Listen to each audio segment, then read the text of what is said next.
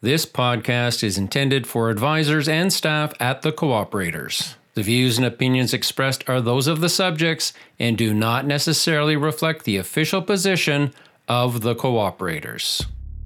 So none of this stuff is rocket science. It's pretty it's pretty simple stuff. But it's not simple to the average everyday person because they don't think about it. Roger Stevenson started with the Co-operators some 20 years ago in claims and now runs three agencies northeast of Calgary. He feels that wealth conversations take client relationships to a whole new level, but also points out that not all clients make good wealth clients. He's always loved the wealth business, and it certainly shows in his results. Roger, you are somewhat unique in that you began building a wealth business before it became a critical part of our strategy.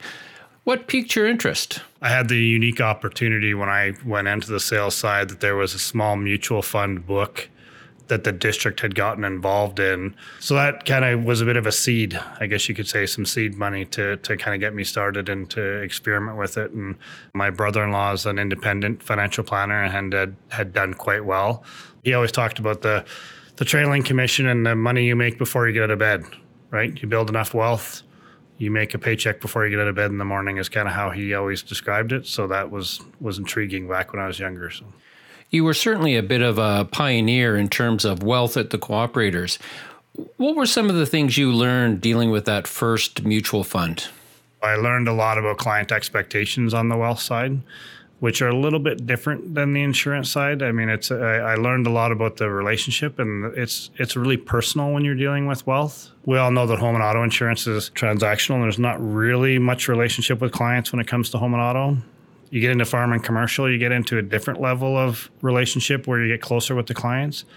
You get into wealth, and that's a whole new whole new level, right? I mean, it is uh, an intimate relationship with the clients when you're dealing with their money, regardless of how much it is. The relationship with someone who has fifty thousand dollars is the same as the relationship with someone who has three million dollars. I mean, they feel the same way about their money, and they have an expectation that you care about them you know, we talk about persistency and uh, in life and keeping keeping clients and our retention in home and auto. I mean, retention and wealth. You just have to have a relationship, and you keep the retention. It's it's a little bit different than other other products. So. If you think back, Roger, what was your strategy for growing your wealth book? I didn't even have an agency when they gave me the wealth, that little tiny wealth book. So I had a strong focus on wealth and life. That conversation is is one and the same like that. If you're having a conversation with someone about their life insurance you know it's almost hard to have the conversation without talking about their wealth because it's so easy for it to come up. So that's where it all it, it how it grew was i was heavily focused on life and having the same conversations about wealth was easy. It was all referral right? I mean, you, you give to the people the attention that they that they want, and you have the conversations. You develop those relationships. Um, my wealth book has grown mainly from existing clients and their and their family and friends. It's amazing. Last year, I got a call and had had a commercial policy with a young lady, and we'd always gotten along really well. And finally, she called me and she transferred over 120,000 or something like that of her RSPs. Two years later, her husband called me up and he wanted to transfer over another 300,000 of his money. And it wasn't even that I had to come and prove it to him. It was just, he just called me and said, let's, let's do it. Roger, you mentioned that wealth is really a different kind of relationship. How so, and, and how do you build that relationship? I, th- I think when we're used to dealing with farm and commercial, we're used to, to almost telling the client what they need it's a two-way conversation in farm and commercial, but it is really us giving advice and us making recommendations and us doing things. When it comes to wealth, it becomes much more of a two-way conversation about what they want, what they need. Um, I always tell the clients it's I'm ne- I'm never the guy who's going to make them the most money in the world, but I try to be the guy who will never lose them the most money in the world. And that type of discussion about protecting their wealth is is really important to them. It is a uh, finding out what their risk tolerance is. I mean, wealth is about being able to sleep at night, right? So you really need to understand the client. You need to get really get in their head and make sure that you understand what they want and what they need, because the last thing you want is a conversation when the markets dip You know, you don't want your clients calling you, right? You want to make sure you've done the right thing for them. I was into wealth like back in 2005 and 6 and when the market collapsed in 2008, I actually had more clients calling me to see if I was okay. They weren't calling worrying about their money. They're calling to see if I how I was doing dealing with the stress of the whole situation. Uh, because there's so much in-depth conversations in wealth. I train my clients really well to expect the dips. We are long-term pension type investors. Um, that's what I do. So these dips, every client that I deal with knows they're coming and knows not to stress about them. It's just the way it goes. I suspect that most of your colleagues recognize your passion for wealth. What what is it about wealth that you really enjoy so much? I think it's the relationship with the clients. Um, there's no other line of business that gets you to that, to be able to deal with people on that level, to get to know them the way you get to know them with wealth. It's just a product that that lends itself to creating stronger, deeper relationships with people not that I'm becoming best friends with every client, but you really just get to know them, right? And you get to teach them things about investing. You get to teach them things about wealth that isn't rocket science. None of this stuff is rocket science. It's pretty it's pretty simple stuff. But it's not simple to the average everyday person because they don't think about it the way that we do. I mean, I love dealing with young people who are just getting started there's no money in it, really. I mean, when you have someone walks in who's 20 years old and is putting $100 a month into their fund, obviously there's no uh, financial gain, but uh, you know, it is it is rewarding to get them started and get them going, and knowing full well that if they start that early and get going, that it's actually going to pay huge dividends to them. You get a 20 year old who's putting $100 a month. Guess what? That 20 year old's going to buy a house. That 20 year old's going to get married. 20 year old's going to have kids. They're going to need life insurance. They're you know you're creating a relationship with them to provide everything for them. I honestly believe that the wealth is the is is more of a like it's a cornerstone product. It's not a cornerstone product from from an income perspective for the agency but it's a cornerstone product with the relationship with the client. Whether a client is big or small roger what what does that first conversation look like you know, usually my first my first conversations with any client have to do with their risk tolerance and their time horizon. To me, that's the single most important thing is time horizon because it dictates everything, right? I would want to know what their expectations are in the as far as rate of return, like what kind of numbers are they thinking about, and not because I'm going to try and get it, but I want to see what their expect if their expectations are reasonable, right? What are their goals? What do they intend to do with this money? If they're putting $100 a month in, are they buying a house? Are they young and they're buying a house? Is this totally retirement? If they're are they ready to put this money away and forget about it? We really need to understand what they want and where their where their expectations and what they're going to do with this investment, right? Hopefully, in a perfect scenario, they're putting $100 a month away and they're young and this is their retirement. And they're quite comfortable saying, I have no intention of ever touching this money until I retire. That's not how it goes usually, but that's the ideal client is who's willing to do that and, and have that long-term view. If someone has a short-term view either because they need the money sooner than than that they may say i'm buying a house in a few years right? That changes the conversation dramatically what their goal is with the money and specifically their time horizon right? But i guess my biggest thing is i like to deal with clients who have the same thought process that I do. They're long term pension type investing. And I say to every client that I've ever talked to, it's actually more important that we agree that we like how we do business. It's more important to the, the client likes how I think than it is what kind of return that I get. Yes, I'm going to invest in the way that they want to, but I'm a pretty conservative investor. I keep saying that pension type thing because that's what I do. So if anybody doesn't like that, they're the ones who are going to call you on a Monday when the market goes down, they're going to call you and say, What are you going to do? I would say that 90% of the funds that I put in in 2005, 2006 are still in the exact same funds that they were then.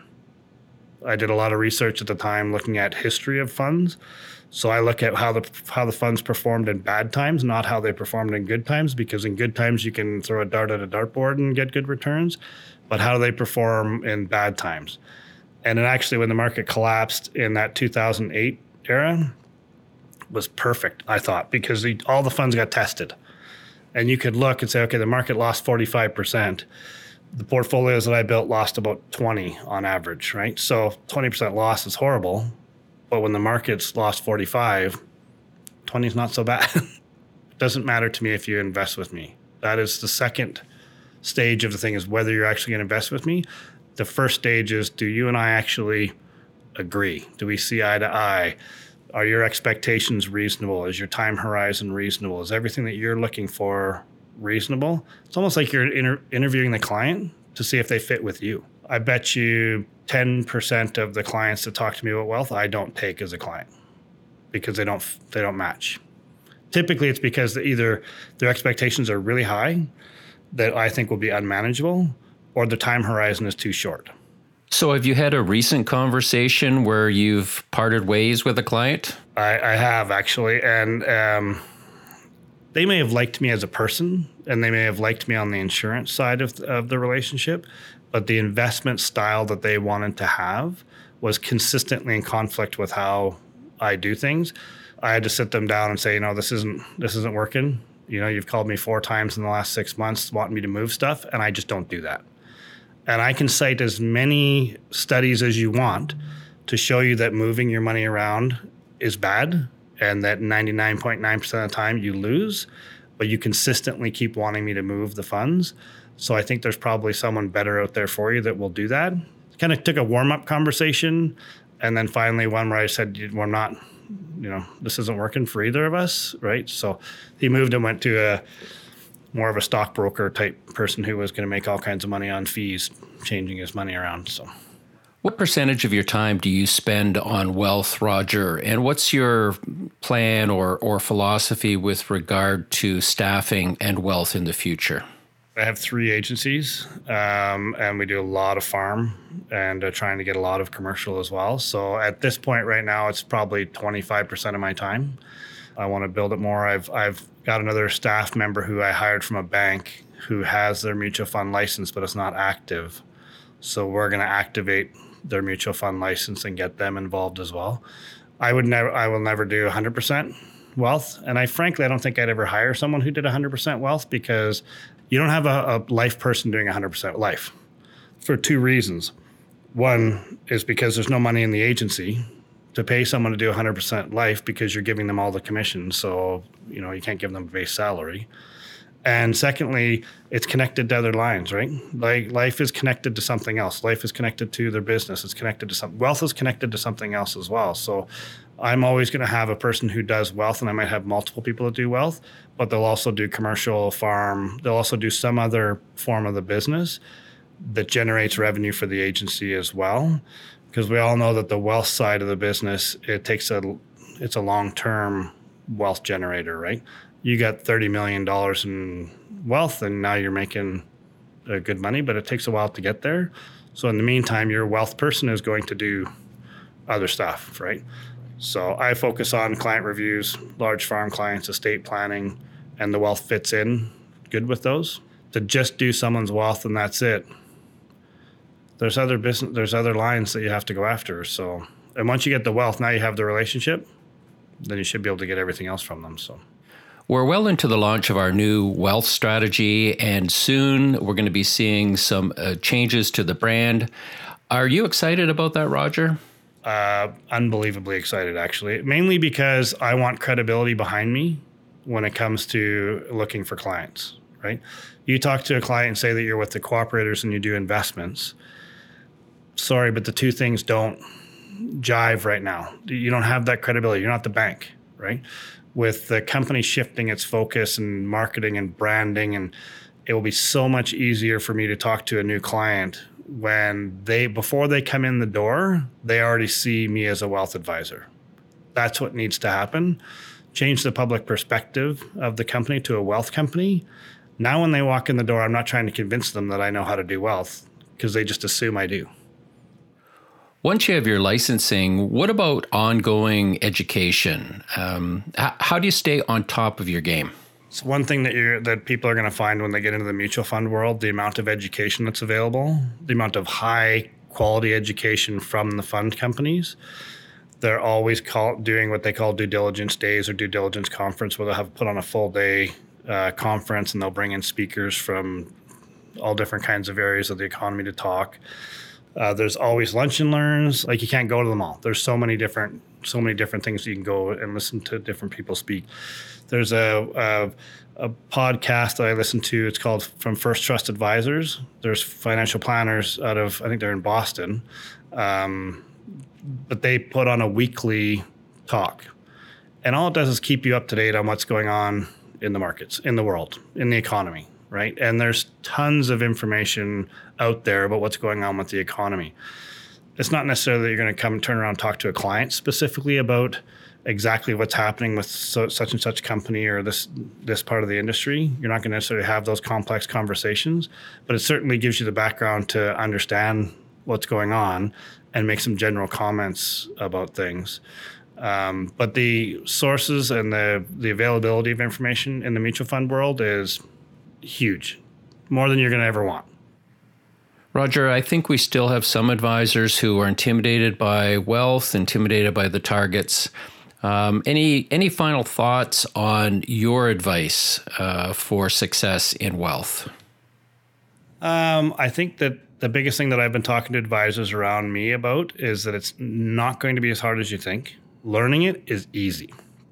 Learning insurance is like learning, you know, legal jargon studying that material is, is like watching paint dry. It's just boring. It's hard to hard to get, wrap your head around.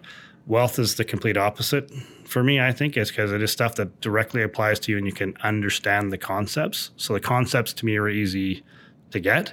If you keep it simple, uh, you stay away from the rates of return and think more like a pension advisor. You're going to attract and deal with clients who are easier to deal with.